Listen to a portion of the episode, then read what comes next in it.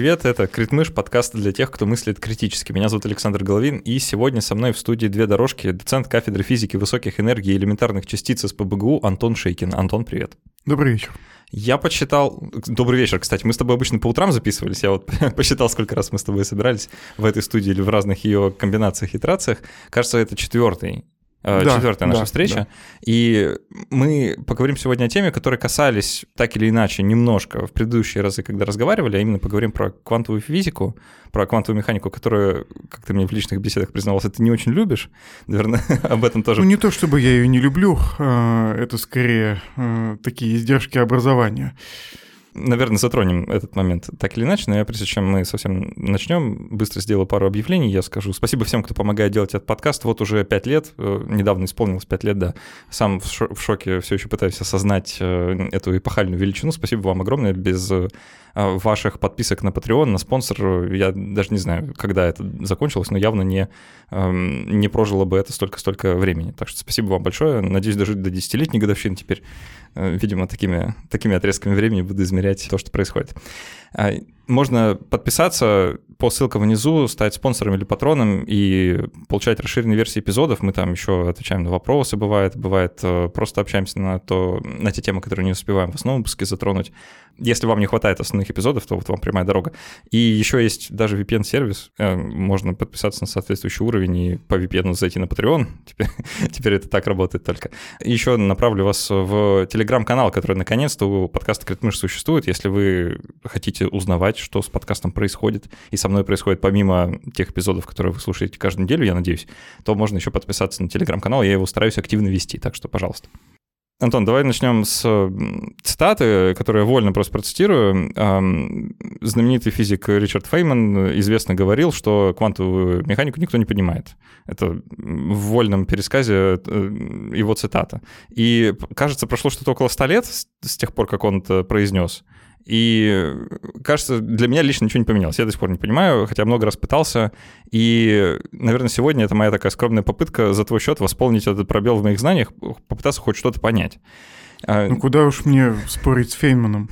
Я могу сразу сказать, что я лично никак не продвинулся с того момента.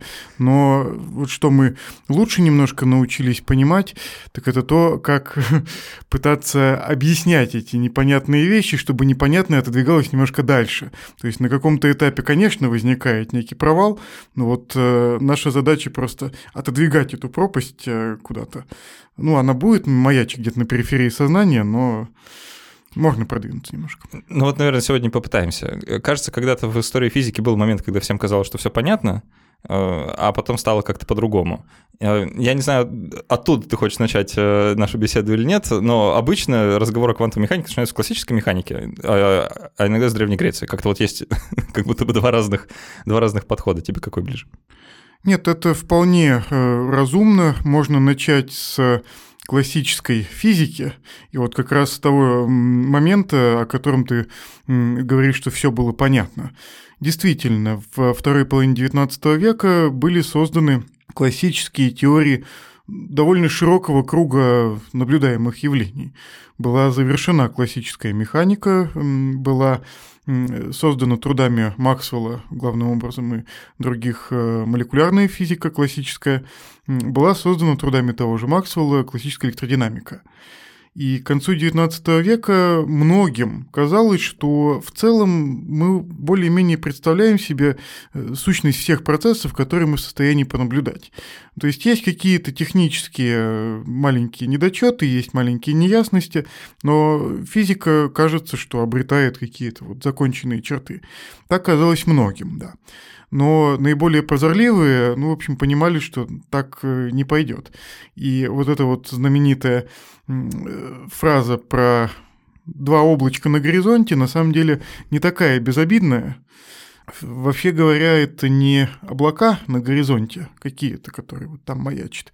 Вот любит эту историю рассказывать так, что вот молодому Максу Планку после окончания университета профессор сказал, что вот молодой человек, не гробьте себе жизнь, не идите в физику, физика вся закончена, а осталось только сделать э, описание фотоэффекта и описание излучения, проблемы излучения черного тела, и все будет закончено. И вот это вот два облачка на горизонт, и Планк вот, собственно, одним из них занялся, и родилась квантовая физика. Ужасно, в общем, некорректно рассказывают эту историю. Планку, конечно, кто-то говорил, и квантовая теория действительно началась с него, как теория. Но вот эта вот фраза про два облачка была сказана лордом Кельвином в самом начале 20 века, и сформулирована она была так. Тучи над динамической теорией тепла и света. То есть это, как это, то не тучи, грозовые облака, да. Э, Кельвин в своей лекции, это была вот публичная лекция, пророчески сказал, что ну, мы, конечно, построили эту замечательную классическую теорию там, света и тепла, то есть молекулярную физику и электродинамику, там оптику тоже, но она долго может не простоять, потому что вот надвигается буря, и двумя действительно главными проблемами, которые нужно решить для того, чтобы эту бурю как-то переждать, э, Кельвин считал проблему эфира и гипотезу о равнораспределении энергии по степеням свободы. Ну, эфир — это вот то, что, о чем мы уже говорили, это теория относительности, да, а вторая проблема как раз напрямую касается квантовой механики. Вот я хотел бы в качестве тезиса выдвинуть некую идею. Вот считается, что, во всяком случае, со школьной скамьи нас учат, что квантовая теория покоится на двух решающих экспериментах.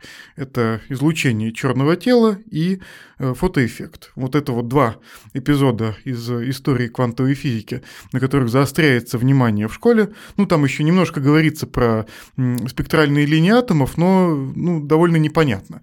Ну, вот сейчас попытаемся прояснить. Я пытаюсь вспомнить, было ли у меня в школе хоть что-то из этого.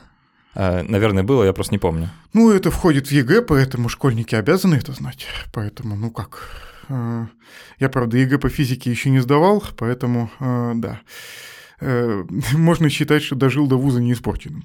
Вот.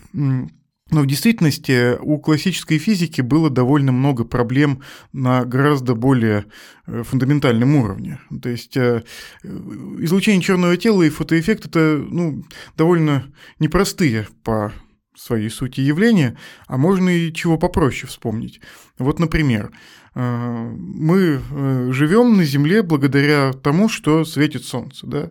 Э, и можно было ну, довольно рано задуматься о природе процессов, которые на Солнце происходят.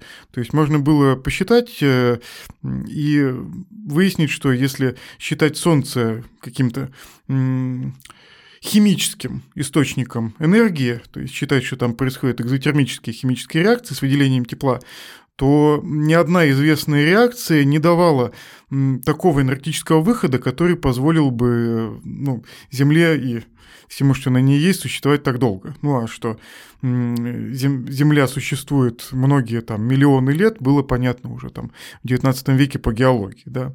То есть горные породы многие за меньшее время просто не смогли бы образоваться. Это первое. То есть было совершенно непонятно, почему светит Солнце. Второе. Э, было не очень понятно, как вообще устроено вещество. Любое. Не просто там какое-то, а вот все тела. Потому что было хорошо известно, что в телах существуют положительные и отрицательные заряды. Ну, может быть, там какие-то есть частицы нейтральные, но что плюсы и минусы есть, было ясно.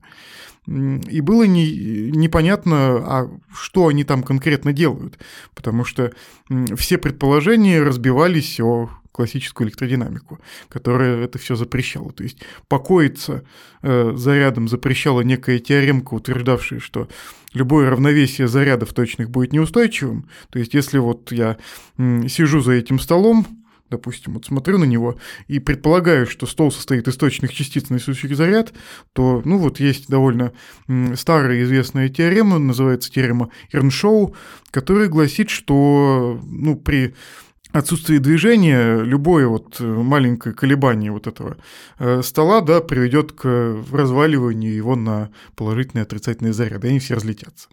Вот. Двигаться равномерно и прямолинейно они тоже не могут, потому что они разлетятся. А, это, это, я правильно понимаю, что это вот та известная, тот известный вопрос в духе, почему электрон не падает на ядро? Да, да, да, именно он, именно он. Это ну вот, предтеча этого вопроса, потому что ну, можно было бы считать, что, например, они колеблются просто заряды как-то друг относительно друга. Но любое колебательное движение – это движение с ускорением. Ну, а классическая электродинамика говорила, что любой ускоренно движущийся заряд, например, вот по вашей антенне бегающий, излучает электромагнитные волны, и поэтому теряет энергию. И электрон, собственно, тоже. Его тогда не открыли, конечно, еще, но считалось, да, что есть положительные отрицательные заряды. Если одни вращаются вокруг других, то это же как любое движение там криволинейное, оно имеет ускорение, и тоже электрон будет излучать. Да, то есть э, для тех, кто просто вдруг плохо себе это представляет, э, можно себе воображать электрон как, э, не знаю, как Луну вокруг Земли вращающейся, и вот она же не падает, да, вроде бы на Землю, значит, электрон может как-то вот на орбите находиться, но любое такое движение, оно происходит с излучением энергии, то есть электрон должен терять энергию. Электромагнитным излучением, да. да. То, то есть Луна, конечно, тоже излучает гравитационные волны, когда вместе с Землей обращаются они вокруг общего центра масс.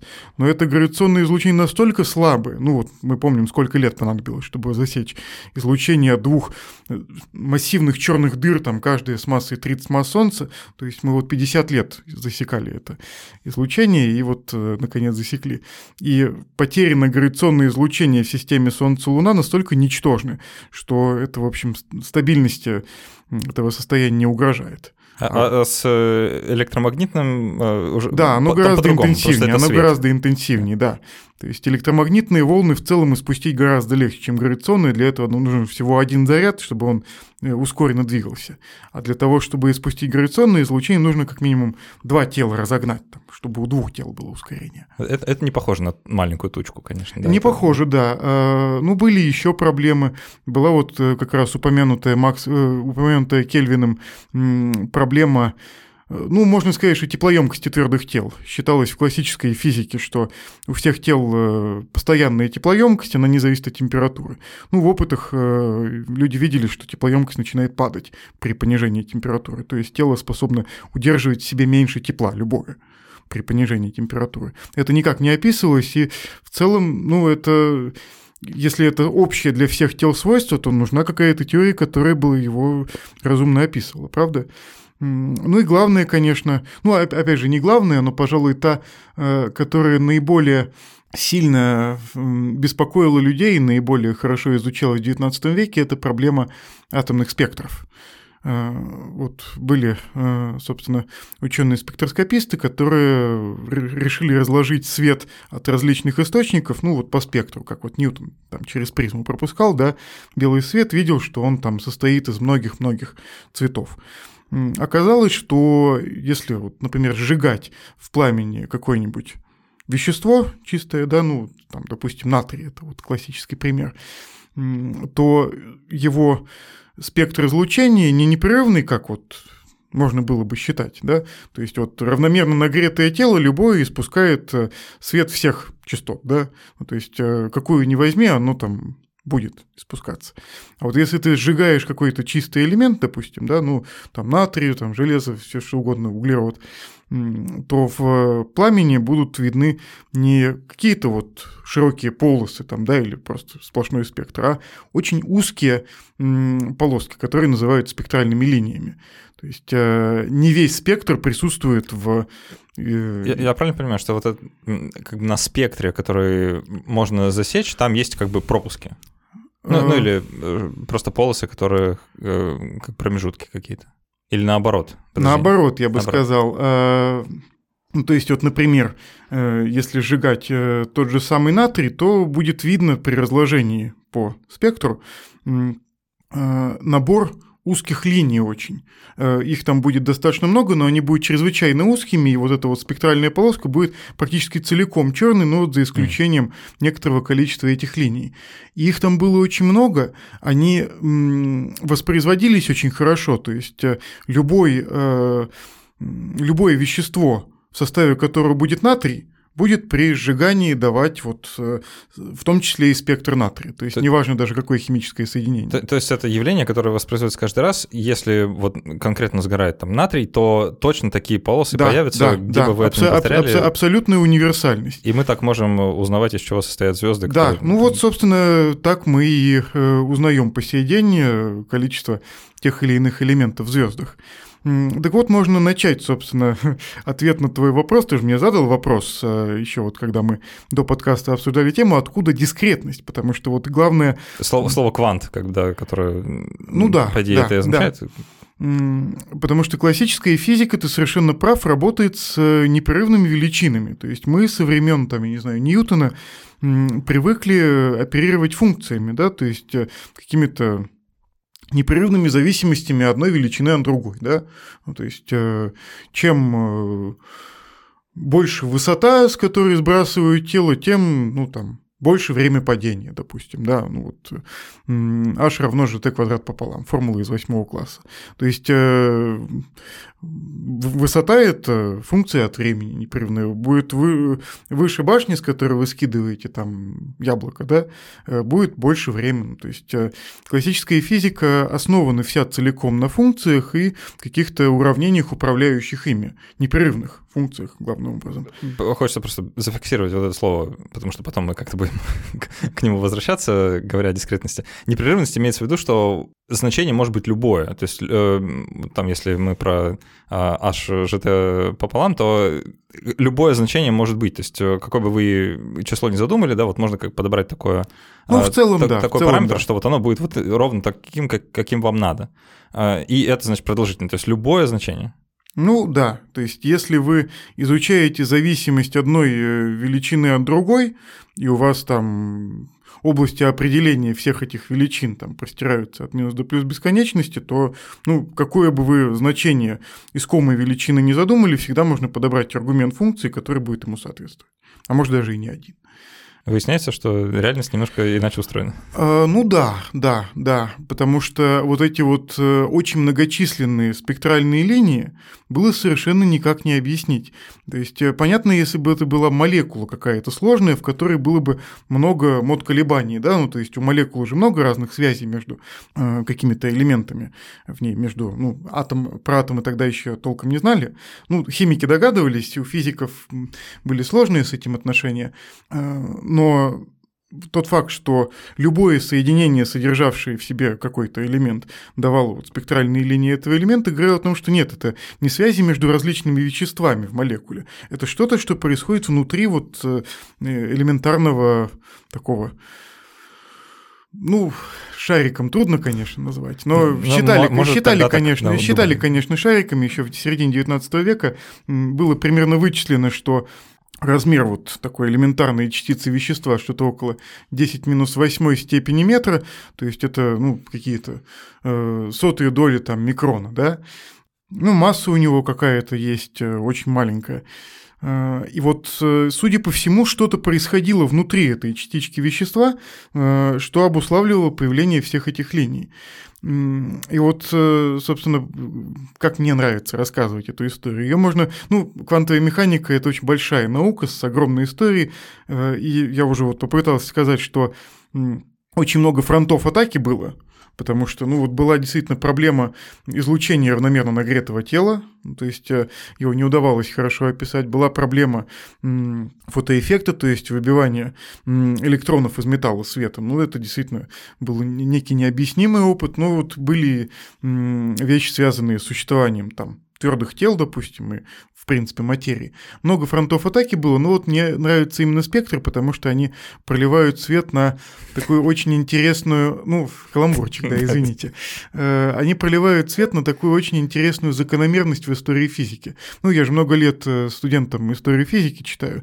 Ну, вот я там начитался всего, и поэтому мне теперь везде видятся древние греки, потому что вот э, начнешь копать э, какую-нибудь историю какой-нибудь науки и упирается в то, что какой-то древний грек что-то там когда-то говорил. Ну, как правило, это натягивание совы на глобус, да, то есть Демокрит не имел понятия об атомах. То есть Демокрит, конечно, говорил, что все вещества состоят из мельчайших частичек себя, но говорить, что он предсказал существование атомов, все-таки мне кажется. Ну, еще учитывая, что атом это мисномер, что это ну, название неправильное, просто само, как мы теперь знаем, то, что атом не мельчайшая частица. Ну, не неделимый, бытия, как бы, да, не, неделимый. не неделимый, это правда. Но вот э, есть, по крайней мере, один сюжет в истории физики, где напрямую видна такая вот э, наследуемость традиция. Потому что в 1885 году некий, э, ну, на самом деле, школьный учитель математики, кажется, по фамилии Бальмер опубликовал, ну, видимо, на досуге от проверки тетрадок э, статью по физике, э, в которой говорил, что ему удалось описать, ну, точнее, теоретически вывести закономерность, позволяющую объяснить нахождение спектральных линий там, где они есть. То есть вот незадолго до этого Ангстрем измерил э, длинные волны этих спектральных линий, ну, грубо говоря, цвет их очень хорошо определил, если так э, по-житейски. И Бальмер э, из чисто нумерологических каких-то соображений э, вывел формулу, которая включала в себя какие-то рациональные дроби непонятные, которая очень хорошо предсказывала положение всех этих линий. Ну, на самом деле, подобные работы физики всегда появляются. Ну, то есть, и они практически всегда, ну, такие патологические, как у нас принято говорить, потому что нумерологию, в принципе, физики не очень любят, особенно если непонятно, откуда она берется, если нет обоснования. Бальмер просто написал формулу, что вот э, длина волны э, какой-то линии, э, будем обозначать ее там номер, допустим, k, равна какой-то константе, умноженной на это самое k квадрат и деленной на k квадрат минус 4. Если k от 3 и дальше бегает, то вот можно 4 спектральных линии описать точно. А вот. можно просто на всякий случай поинтересоваться, а как вот он, он этого дошел? Он просто а посмотрел вот... на экспериментальные результаты и такой, ну вот, значит, здесь подойдет такая формула, которая это будет описывать, и просто подобрал ее. Ну вот э, не, не, не просто, не просто, потому что ну, две с половиной тысячи лет назад э, жил такой мыслитель Пифагор, да, от которого осталась э, только одна... Одни штаны. Одна фраза, да. Э, все вещи суть числа. Ну и вот штаны эти самые действительно заполнены были числами. И школа пифагорейцев была ну, такой мистической сектой, э, члены которой пытались э, описать все существующее в мире отношениями каких-то рациональных чисел, да, ну то есть дробями. Одна третья, две третьих, три четвертых, все прочее. Ну, когда они выяснили, что отношение диагонали квадрата к его стороне не является рациональным числом, там, конечно, у них возникли некие проблемы. Раскол. Да, да, да. Э, но в целом вот э, один, по крайней мере, физический результат, важный для дальнейшего, они оставили нам. Это теория музыки. То есть э, пифагорейцам принадлежит первые теории музыки. Пифагор заметил, ну, эту историю тоже неправильно рассказывают, обычно даже Фейнман, по-моему, этим погрешил что вот э, э, Пифагор будто бы шел э, мимо кузницы, и в кузнице он услышал, как вот молоты разных весов бьют по наковальне и издают гармоничные ноты какие-то. Ну, рассказывать эту историю надо так, что длина струны определяет, будет ли она звучать гармонично. И ну вот, теория гармонии пифагорейская действительно основана на том, что вот какие-то благозвучные сочетания нот э, представляют собой рациональные отношения, ну там, допустим, частот которые издаются этими объектами, которые звучат. Ну, там, струна или там трубка или еще что-то вот это вот желание увидеть в физических э, явлениях какие-то числа, ну, это очень наивно, я, конечно, сейчас говорю, но Пифагор действительно ничего, кроме чисел, не знал. Он даже геометрию пытался свести к числам, изобретал там квадратные числа, треугольные. Вот эти вот числа, это было как раз то, что двигало Бальмером, потому что он, собственно, тоже, в общем, Пифагор это знал, он этим всем увлекался. В секте и, состоял. Ну, да, да, да. Может быть, он был не прямым последователем, но вот вот э, влияние пифагорейства прослеживается на самом деле у многих ученых. Ну, то есть Платон, вот, например, под, явным, под явным влиянием школы Пифагора предложил первую там математическую теорию строения вещества, при которой там четыре элемента, огонь, вода, земля и воздух, он считал правильными многогранниками, да. То есть это тоже же вот проявление того же самого экстаза, который возникает у человека, как, который находит, находит в природе какое-то вот дискретное, какой-то дискретный набор чего-то, неважно чего. Вот Пифагор, например, э, Пифагор, например, понял, что числа могут быть там квадратные, треугольные и прочее, то есть э, они могут быть образованы там, если вы возьмете 4 единички, на них поставите 3 единички, на них поставите 2 единички, потом одну, ну это будет число 10, вот 10 треугольное число, вот как интересно. А еще есть квадратные, шестиугольные, да, и прочее. Вот э, Платон обнаружил, что правильных э, многогранников всего 5 существует в нашем трехмерном мире. Это тетраэдр, куб, октаэдр, додекаэдр, икосаэдр. Ну, там, кто играет настольные игры, да, это четырехгранник, э, шестигранник, восьмигранник, двенадцатигранник, двадцатигранник. Вот Кеплер тоже пытался из пифагорейских соображений объяснить, почему планеты на таком расстоянии друг от друга находятся от Солнца. То есть он пытался описывать вокруг э, орбиты Меркурия там какие-то многогранники, потом описывать вокруг них э, тоже окружности, на этих окружностях располагать там орбиты других планет. Вот эта идея о том, что можно искать в природе какие-то закономерности, которые, ну, просто вот счетным набором описываются чего-то. Она, мне кажется, и Бальмером руководила. Он вот из таких вот пифагорейских соображений подобрал некую формулку. И обычно люди на такое не обращают внимания. Обычно они говорят, ну, какой-то школьный учитель просто что-то написал, ну, пусть дальше проверяет свои тетрадки, да. Но проблема-то была в том, что формула Бальмера была точной. И люди начали ее нюхать, изучать, модифицировать, они быстро поняли, как ее обобщить, Э, ну вот все эти серии, которые в школе проходят, там серия Лаймана, серия Бальмера, серия Пашена, серия еще там кого-то, ну это спектральные линии в атоме водорода, в самом простом атоме. Э, все эти серии очень хорошо удалось описать очень простой формулой, содержащей, ну вот, э, рациональные дроби какие-то, да, ну вот. Кому интересно, я сейчас излагаю по мне кажется, одной из лучших э, книг по истории квантовой физики называется «Под знаком кванта», автор Пономарев. Она выдержала очень много переизданий, за нее там автору даже премию дали просветительскую. Невероятная книга, ну, лучше я не читал никогда. Э, вот. Ну, то есть можете вот там э, узнать детали. А мне вот хочется заострить сейчас внимание на том, что дискретность вот эта вот э, людей привлекала еще вот со времен Пифагора чтобы было понятно, о чем будет дальше речь, струна-то, которая звучит, она же вроде как непрерывная, да? То есть э, она непрерывно колеблется как-то, вот если вы ее растянете где-то по длине, то э, у вас в, в каждой точке вашей линейки, которой вы ее прикладываете, у вас будет где-то эта струна. Но тем не менее возникают вот какие-то гармоники в ней, да, какие-то ноты, которых тоже счетное число, да. Вот. И вот это как раз было э, одной из идей, которые в результате э, человечества привели к пониманию того, откуда дискретность это берется. То есть э, атомные спектры довольно неплохо удалось описать формулой, которые содержат в себе вот какие-то отношения целых чисел, ну, а там уже подоспели работы Планка, э, который изучал проблему излучения черного тела и обнаружил, что можно согласовать теорию с экспериментом, если предположить, что энергия светового излучения может э, э, порциями излучаться только вот этим телом. Потом была работа Эйнштейна по фотоэффекту, который показал, что не только излучаться энергия может порциями, но и поглощается она вот э, железякой, на которую вы светите, э, каким-то излучением, тоже порциями. То есть э, в чем заключается явление фотоэффекта? У вас есть железяка, да, ну, какой-то кусок металла. Для разных металлов там оно по-разному происходит.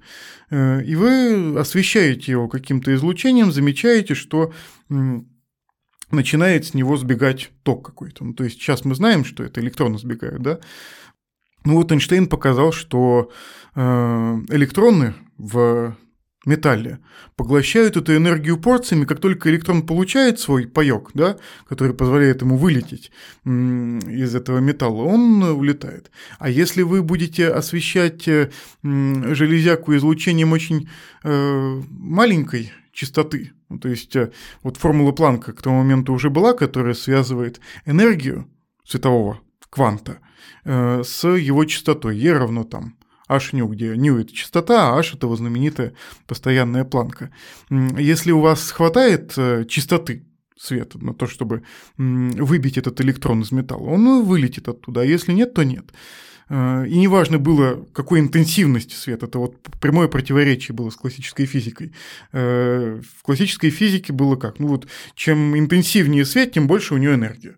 Ну, то есть мы это и в реальности видим, да, вот есть лампочка 100 ватт, ну, вроде светло, да, выкрутил, вкрутил 200, о, светлее. То есть это же интенсивность, э, цвет-то остался тот же самый, правда? То есть можно взять лампочку белого света там, или желтого, допустим, на 100 ватт и на 200. И понятно, что ну, от одной светлее, чем у другой. А план говорит совершенно другие вещи. Он говорит, что нет, на самом деле энергия света зависит от частоты.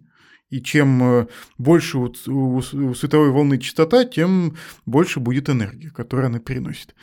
И вот Эйнштейн ввел как раз понятие фотона, то есть кванта света. Он показал, что свет и излучается, и поглощается какими-то порциями, и Э, распространяется, видимо, по пространству он тоже порциями. Как раз тогда было еще открыто явление радиоактивности, да, Беккерель открыл явление радиоактивности, по в 1896 году, если мне память не изменяет.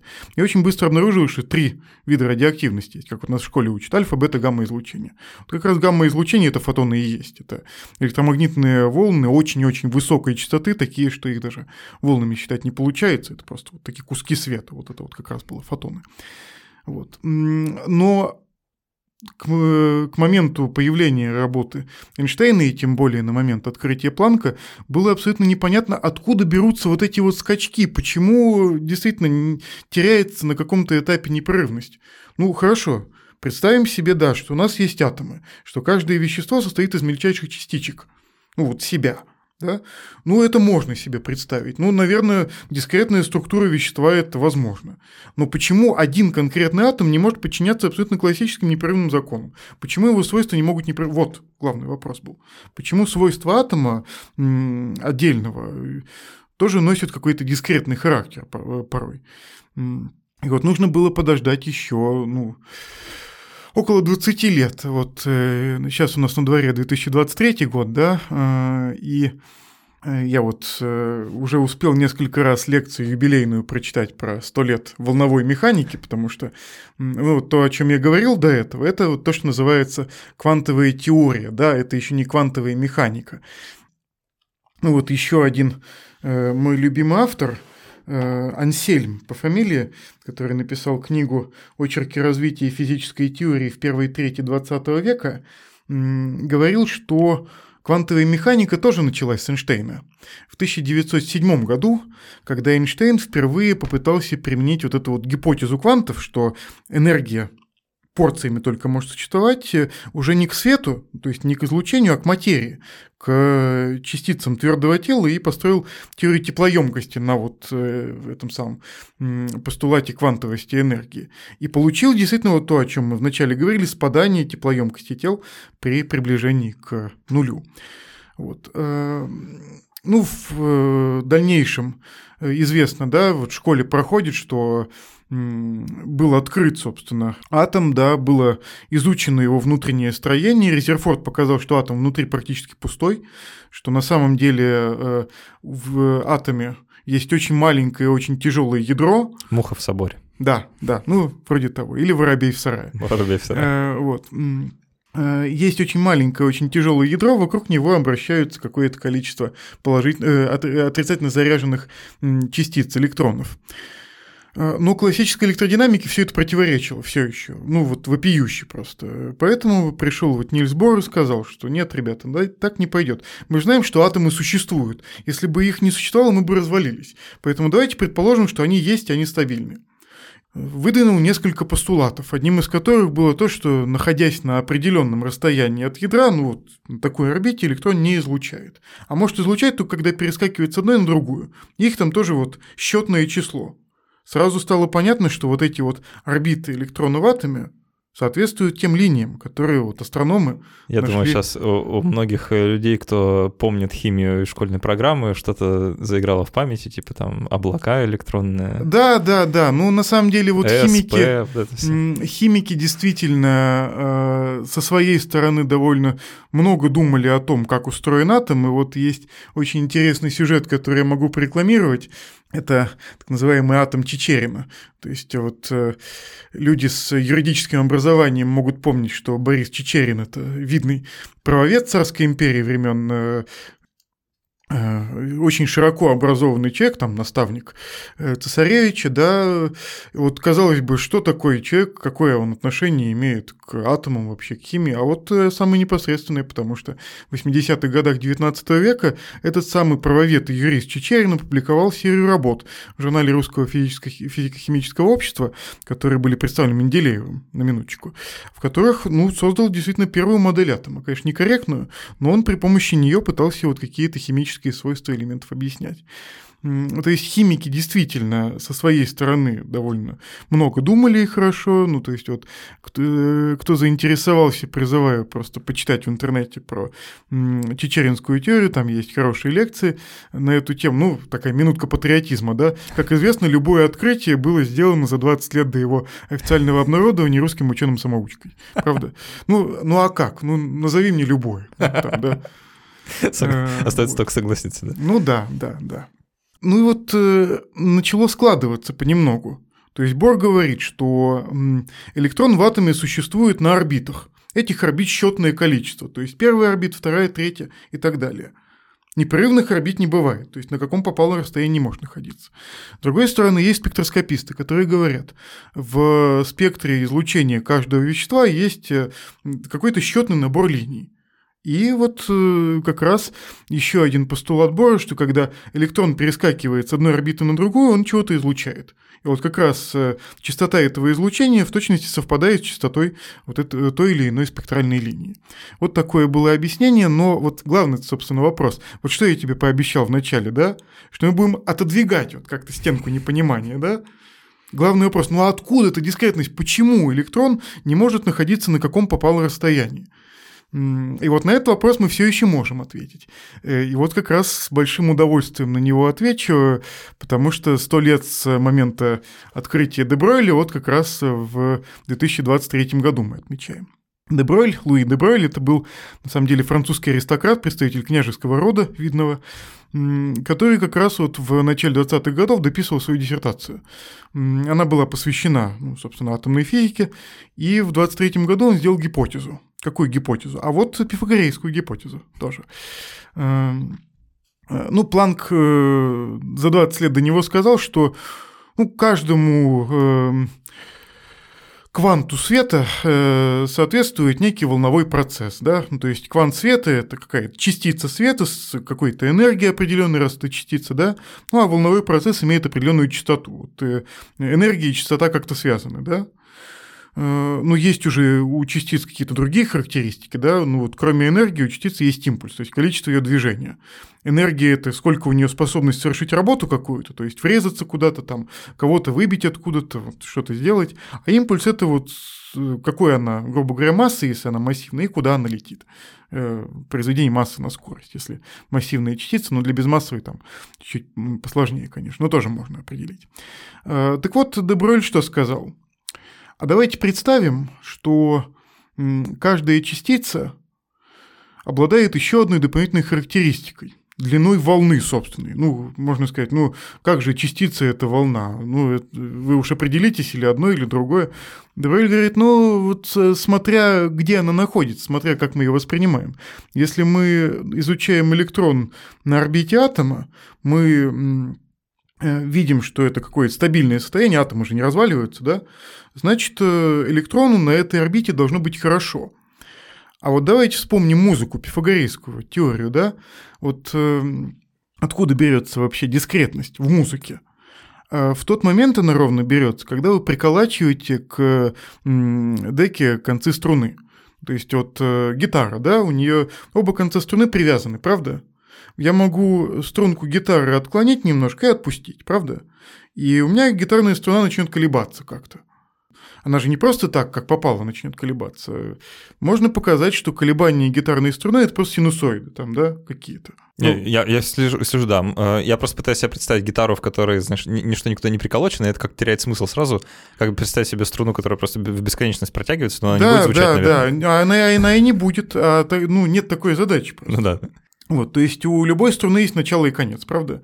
Ну, можно на самом деле свести вместе начало и конец, получить там такую закольцованную струнку, да, ну тоже можно. Ну, в теории струн любят, наверное, такое а. делать, да. Вот. Эм, условия мы ставим на эту струну так, чтобы отклонение ее на первом конце было ноль, и на втором конце ноль. Она же прибита там, значит, концы не отклоняются. И тогда сразу возникает некий ряд возможных конфигураций, которые вообще она может принимать. То есть э, тут довольно трудно без картинок, но вот я попрошу слушателей волну себе представить, э, которая начинается в нуле и заканчивается в нуле. То есть как она может быть устроена? Ну, как горб, да? Началась и закончилась. Ну, там что-то повозрастало, потом убывает, и вот все, в ноль. А может по-другому, да, может два гроба, да, один гроб, одна вмятина а может быть э, три, да, а может быть четыре и так далее. Правда? Конечное количество. Конечное, ну не конечное, а счетное, счетное количество. Счетное. Вот. Э, и оказалось, что вот ровно так и происходит в атоме. Что если приписать электрону в атоме определенную длину волны, то стабильными орбитами оказываются такие, в которые укладывается целое число длин полуволн. Ну, то есть э, можно представить себе гитарную струну, прибитую на концах, и концы свести вместе, так, чтобы ну, получилась некая окружность определенной длины. И если вот у электрона вот эта синусоида, волна, которая ему соответствует, целиком э, укладывается вот в эту окружность, то есть э, начало попадает в конец непрерывным образом, э, там сразу и возникает стабильная орбита. То есть э, возникает то, что называется стоячая волна, электрон на этой орбите удобный, он там не, э, не осциллирует никак, не прецессирует, у него ничего не происходит, ему хорошо. А если орбита такая, что в нее э, целое число полуволн не укладывается, то ему нехорошо, он не, не чувствует себя в равновесии на этой орбите и перескакивает на какую-то, ну, например, более низшую по энергии, более близкую к атому, ну, к ядру атома. Вот. Э, и оказалось, что дискретные дискретный какой-то спектр может возникать в задачах, которые, на первый взгляд, как вот гитарная струна, совершенно непрерывны. Дебай знаменитый физик-твердотельщик, э, э, предложил Шрёдингеру, своему подчиненному, ну, рассказать про теорию Дебройля, что вообще он там себе придумал. Вроде как посвящена э, квантовой теории, вроде как новая модная теория, но мы ее никто не понимаем. Ну вот ты расскажи нам, что там происходит. И вот Шрёдингер, думая, что он излагает гипотезу Дебройля, просто подбирая ну, вот, математический аппарат, ну, вот, написал уравнение, которое ну, до сих пор считается основным в квантовой механике, уравнение Шрёдингера. А, ну, я упустил из внимания еще один сюжет. Э, квантовых механик-то две, на самом деле, было изначально, они потом слились просто. То есть я э, упомянул о атоме Бора, да, и у Бора было очень много учеников, ну и, в принципе, сотрудников, последователей, вот это вот немецкое школы Геттинген, главным образом, там вот был город, в котором это все происходило, зарождение э, матричной механики. Это вот был э, такой твердыня квантовой физики, там работала главным образом молодежь. То есть вот Вернер Гейзенберг, который является основателем матричной механики, ну и соотношение определенности знаменитых, был очень молодым человеком и разработал э, теорию, которая точно так же, как вот и Деброль объясня, объясняла атомные спектры, объясняла, как вот существует электрон в атоме, но включала в себя не функции, как вот физики привыкли, да, а матрицы, таблицы чисел. Ну, если у нас дискретный спектр, там счетное количество состояний, ну, нужна табличка из этих состояний, да, и вероятности переходов между ними. А физики тогда матрицы очень плохо знали. То есть э, матричные исчисления для физиков было чем-то не очень понятным, не очень знакомым. Были вот эти вот все дискретные скачки явно между одним состоянием и другим. Ну, в общем, классическим физикам, ну вот людям, которые воспитаны на непрерывных функциях, это очень не нравилось. И поэтому они лихорадочно искали того, кто им объяснит, что же на самом деле происходит. И вот Шрёдингер стал человеком, который объяснил, что даже в непрерывных вполне э, явлениях могут возникать э, дискретные наборы величин, когда вы задаете вот эти вот самые собственные задачи на с граничными условиями, то есть приколочены концы струны. То есть вы сразу ограничили динамику вашей системы, вы ей запретили, что попало делать вот там на концах, да? И тогда сразу вот из этих самых пифагорейских соображений э, возникает э, дискретный спектр, как э, любят говорить, да, возникает набор таких функций, которые удовлетворяют поставленным условиям. И вот в атоме то же самое, да, мы говорим, что электрон в атоме стабилен, да, что орбита стационарная. И сразу это условие можно перевести в то, что ну, на этой орбите должна волна быть стоячей, она не должна никуда двигаться. То есть стоячую волну, если вы можете представить, это просто э, такая ну, веревка, допустим, э, с обоих концов привязанная, э, которая, ну вот, периодически там как-то колеблется, и у нее положение вот этих вот минимумов и максимумов не меняются, да? То есть можно такое представить, наверное. Вот. И вот когда мы э, задаем какие-то граничные условия, то есть что у нас происходит на одном конце или на другом конце, или периодические граничные условия, что вот обойдем на 360 градусов должно быть то же самое, ну, вот как в атоме. Тогда у нас и появляются вот эти вот дискретные скачки, потому что мы тогда уже э, имеем дело не просто с какой-то непрерывной функцией, которая описывает наш процесс, а с целым набором этих самых функций, каждая из которых этому условию удовлетворяет. Я у меня есть соблазн задать один вопрос. Слушаю. Который, мне кажется, ну, как-то вот стучится в эту стену непонимания, да, которую мы еще дальше отодвинули. А, если, думая про гитарные струны, мы можем себе представить деку, которая приколочена на конце струны, то говоря о колеблющемся, э, колеблющейся волне электрона, а, а к чему там, простите, приколочено? Нет, ответить можно запросто ну, три координаты, да, нужны, чтобы описать положение любой частицы, правда? Ну, то есть мы можем пользоваться декатовыми координатами, да, ну, x, y, z, но удобнее пользоваться сферическими, то есть э, радиус от э, расстояния от ядра и два угла, там широта и долгота, правда? Ну, ну, вот как в школе, да, мы положение наше на земном шаре задаем тремя величинами. Наша широта, наша долгота и уровень над уровнем моря, да, сколько мы там, правда? Вот. А, и точно так же можно описать положение электрона. Он находится на какой-то широте, на какой-то долготе. Ну, опять же, электрон находится, это очень такое спорное утверждение, но а, можно ввести координату электрона во всяком случае, это будет наблюдаемое. А, вот. И три числа, да? Широта, долгота и э, расстояние от ядра широта и долгота – это периодические координаты, да? Ну, то есть обернешься там на 360 градусов по э, долготе, да, придешь в ту же точку. Обернешься на 180 градусов по э, широте, придешь э, в, в ту же точку, да? Ну, э, ну да. то есть 90 градусов северной широты – это северный полюс, 90 градусов южной широты – это южный полюс. То есть 90 плюс 90 – 180. Ну, то есть э, там периодические граничные условия, то есть там э, координата замкнута в колечко да, она конечна. А по третьей координате, по расстоянию от э, ядра, ну вот концы этой струны, или на самом деле, надо сказать, волновой функции, волновой функции, вот, собственно, критично важное понятие, находится, ну, один в нуле, то есть в ядре атома, в центре ядра. То есть предполагается, вот обычно в задачах атомной физики, в первом приближении, что ядро атома точечное. То есть можно поправки вводить там, да, но в целом предполагаешь, что там точка очень маленькая. Вот. А, а второй на бесконечности. Ну, то есть э, граничные условия мы накладываем э, в нуле, чтобы эта волновая функция имела конечное значение, и на бесконечности, чтобы она имела ну, нулевое значение, потому что ну, вот, через пару лет после открытия Шрёдингера ну, первая интерпретация была э, создана, да, разработана. Ну, то есть это вот как раз то, про что Фейнман говорил. Мы очень хорошо умеем считать, shut up and calculate, вот его знаменитый. Ну, не его на самом деле, там Мермин это был вот, э, мы очень хорошо имеем, умеем считать, но вот э, описать то, что происходит на языке нашей привычной классической физики, ну, нам не очень хорошо удается. Так вот, э, первая интерпретация квантовой механики была вероятностной интерпретацией. И согласно этой вероятностной интерпретации, ну, там, квадрат модуля этой волновой функции – это вероятность найти частицу вот в данной точке, да. Это ну, та, самая, та самая копенгагенская Да, это копенгагенская интерпретация. Ну и если мы вот такое предполагаем, то логично предположить, что на бесконечном расстоянии от атома вероятность засечь электрон равна нулю. Ну, потому что его нету там на бесконечность. Мы же ушли от него, правда. Вот.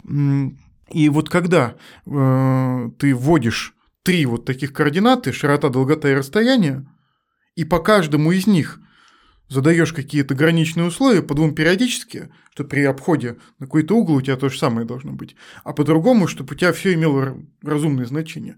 У тебя возникают вот как раз три квантовых числа, которые полностью описывают состояние электрона в атоме, любом. Ну, то есть это главное, кажется, магнитное и азимутальное. Такое ощущение, знаешь, что э, я понимаю, что ты как будто бы ответил на мой вопрос, который я задал, вроде того, к чему приколочен. Ну, я попытался, да, да, я попытался. Да, но... К бесконечности приколочены к нулю. да, но это как бы нам говорит, что ну вот оно, оно там, но как и почему? То есть это вопросы, которые как бы остаются немножко за скобками. Давай я тебе просто предоставлю возможность э, саму сказать, а где э, эта стена непонимания теперь, после вот всего сказанного? Ну, на самом деле, она очень далеко от того, на чем я остановился. Ладно, а если ты можешь э, кратко просто обозначить? Ну, я могу обозначить э, стену непонимания таким образом. Э, ну, это будет так, это на уровне где-то 30-х, 40-х, может быть, 50-х годов. Но вот дальше ну, я, я порвусь, если я начну. Вот. Квантовая механика – это, как я вот уже говорил на прошлой нашей с тобой встрече, да, это теория очень маленьких объектов в целом. Ну, там есть детали, там на самом деле не столько размер важен, сколько величина, которая называется действием. Но можно, ну, так житейски понимать, что квантовая теория – это теория про микромир в целом. Объекты, с которыми мы имеем дело в квантовой физике, настолько несоизмеримы с нашей какой-то привычной реальностью, что нам нужно вводить какие-то представления вот для описания этой квантовой частицы, какие-то описания. То есть вот есть координатное представление. Это представление, в котором мы следим только за координатой частицы. Мы пытаемся засечь, где она. Есть импульсное представление. Это представление, в котором мы пытаемся понять, а сколько у частицы было движения, куда она летела. Да? И ну, благодаря Гейзенбергу мы знаем, что одновременно узнать и то, и другое невозможно. То есть надо ставить просто разные эксперименты, и условия постановки экспериментов исключают э, одно другое. То есть, э, если ты поставил эксперимент так, что ты видишь, э, где находится частица, у тебя условия этого эксперимента эффективно мешают тебе понять, а куда она, в общем, при этом направлялась. Поэтому мы имеем дело с маленькими какими-то объектами, да, несоизмеримо маленькими по сравнению с нами, и мы этим маленьким объектам пытаемся приписать какие-то привычные для нас понятия, ну, координата, ну, там, импульс, там, скорость, еще что-то. А они, вообще говоря, в другом мире существуют. Ну, то есть э, мир квантовый настолько далеко от нас вот, по масштабам, что там уже очень плохо начинают работать классические представления. И вот э, стена непонимания все еще существует в вопросе о том, как квантовые объекты, ну то есть там, допустим, электроны или там фотоны или еще что-нибудь взаимодействуют с классическими объектами. Вот все эти разговоры про кота Шрёдингера, про коллапс волновой функции, про там, раздваивание Вселенной на множество миров, они все про один и тот же процесс, про взаимодействие какого-то квантового объекта, ну, микрообъекта, с большим объектом типа измерительного прибора. То есть, как в квантовой механике говорят наблюдение, все обычно думают, что это сидит там э, какой-нибудь там в халате такой, в очках, там у него халат прожженный, там окурками всеми заляпанный кофе, он вот сидит и просто наблюдает. Вот это вот процесс наблюдения в квантовой механике якобы, да? На самом деле нет. В квантовой механике процесс наблюдения – это любой процесс взаимодействия чего-то квантового с чем-то не квантовым, большим. И вот вся эта стена непонимания находится именно здесь. То есть э, мы можем описать этот процесс, мы можем очень хорошо предсказать, с какой вероятностью будет такой исход, с какой вероятностью будет секой исход. Но мы очень затрудняемся интерпретировать корректно и без э, каких-то э, пробелов в логике. Мы не можем рассказать историю, я бы сказал. То есть вот есть попытки, есть очень много интерпретаций квантовой механики, э, у каждой из них есть какой-то круг явлений, который она описывает хорошо, есть круг явлений, в которых она начинает буксовать. Но вот главная проблема заключается в составлении ну, такого словаря, перевода между вот миром квантовым и миром классическим. Мы очень хорошо умеем описывать взаимодействие квантовых систем, друг с другом, да, мы очень хорошо умеем описывать взаимодействие классических систем друг с другом. А вот если что-то квантовое взаимодействует с чем-то классическим, мы формулки-то можем написать, а вот историю рассказать, что же на самом деле произошло, это проблема некая. Мы еще продолжим с тобой в формате после каста. Я, я думаю, что я предложу тебе так построить нашу беседу для спонсоров-патронов, что я попробую тебе изложить свое понимание – части того, о чем мы сегодня говорили, а ты мне скажешь, где я заблуждаюсь совсем сильно. Давай попробуем. Давай попробуем. А, Антон Шейкин э, был у нас в гостях, э, доцент кафедры физики высоких энергий и элементарных частиц из ПБГУ. в, пят... в четвертый? В четвертый, четвертый. В четвертый раз в гостях подкаста «Крать мышь». Антон, спасибо большое за то, что нашел время и пришел, э, отодвинул немножко стену непонимания, я надеюсь, для меня и для наших слушателей. К твоим услугам. А, я напомню, что теперь есть телеграм-канал, куда можно подписаться и следить за новостями, апдейтами, инсайдерскими всякими историями закадровыми. Я все это буду туда постить, так что, пожалуйста, жду вас там. Оставьте отзыв к этому эпизоду. Нам с Антоном будет очень приятно почитать вообще, что вы сами думаете. А, изучали ли вы, помните ли вы что-то со школы? Э, все это, пожалуйста, в... Э, Антон делает, что не надо. Напишите мне, да, можете написать в кастбоксе, например, или в отзывах на Apple Music, Apple подкастах я это прочитаю, мне будет очень приятно, я вам даже отвечу, если смогу. А так все, спасибо, что были с нами. До встречи через неделю и пока.